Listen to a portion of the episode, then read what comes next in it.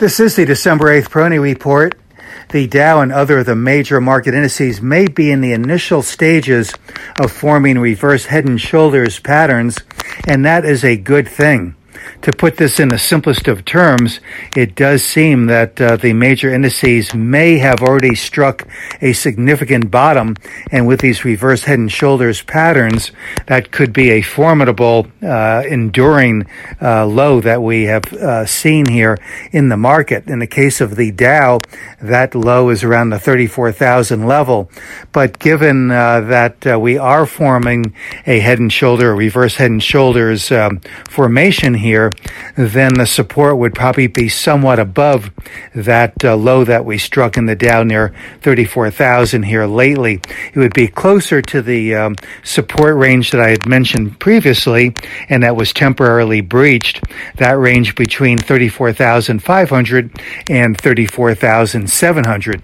The reverse head and shoulders pattern also implies that we probably will see the market start to consolidate in a more or less sideways pattern, establishing that uh, right shoulder uh, formation all this uh, technical jargon again just uh, uh, means, at least from my point of view, that the market uh, is bottoming, that it is in the process of potentially forming a springboard here for higher levels, but that might take a little bit more back and fill and further consolidation.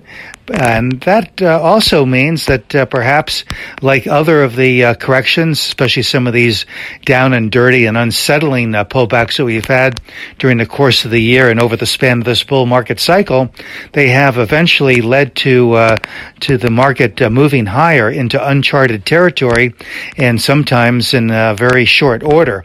And I think that this could potentially be very similar. The earmarks of the decline seem to have similar traits to other of the pullbacks uh, that we have seen uh, here, not just this year, but again over many years in this bull market cycle. So I think that the potential here for the Dow and other of the major indices to uh, break out into um, uncharted or record territory over the relatively short term is quite good.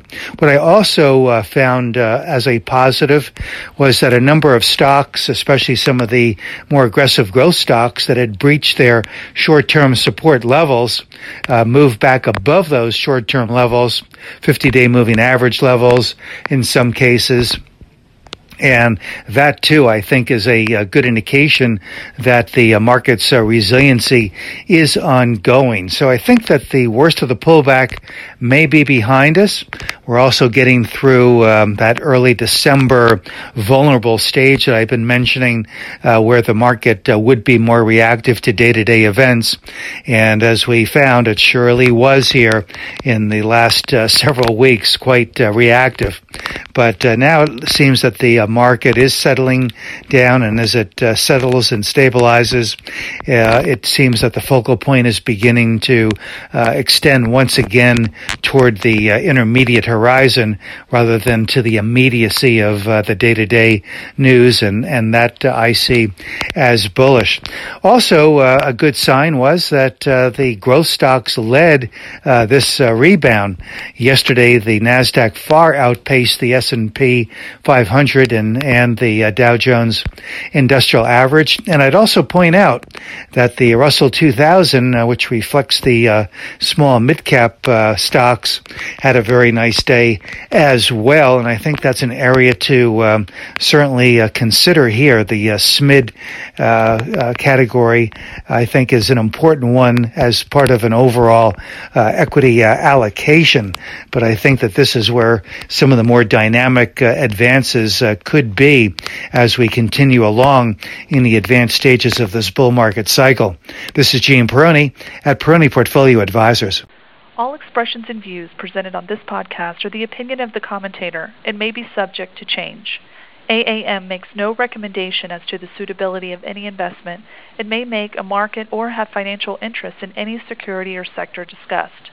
Past performance is no guarantee of future results investors should consult a financial professional before making any investment decision.